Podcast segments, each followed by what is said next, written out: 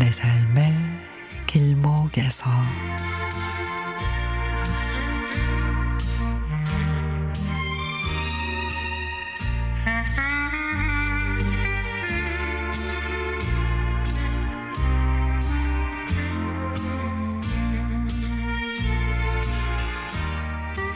시어머님과 통화를 한 남편이 여보 나 300만 원 정도 필요해 그러는 거예요. 그래서 뭔 뜬금없이 무슨 말이야 그랬더니 시골에 엄마가 창고를 짓고 싶으시대 최소 300은 들 것 같은데 그래요.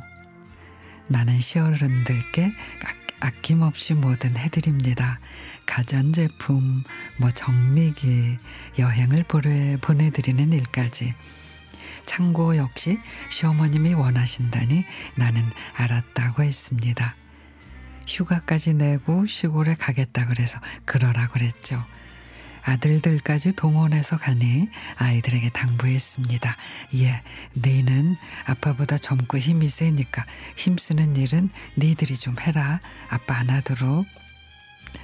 시골에 가기로 한 하루 전날 아이들의 신랑까지 어머님이 밥을 다 해 먹이려면 힘드실 것 같아서 열심히 장을 봤습니다.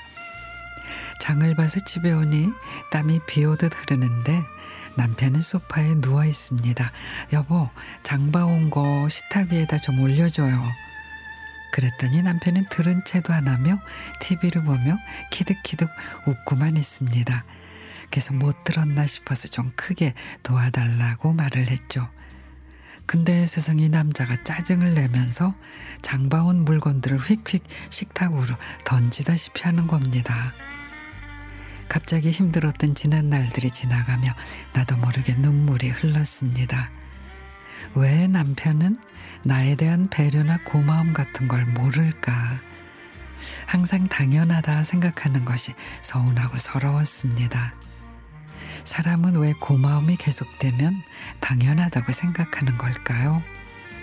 300만 원이 필요하다 그래서 주겠다고 했고 식사 준비로 힘들 어머니를 생각해 장까지 봐와서 준비해 보내려 했는데 그 식재료들을 식탁에 옮기는 일에 짜증을 낸다는 사실이 참 나를 외롭게 했습니다.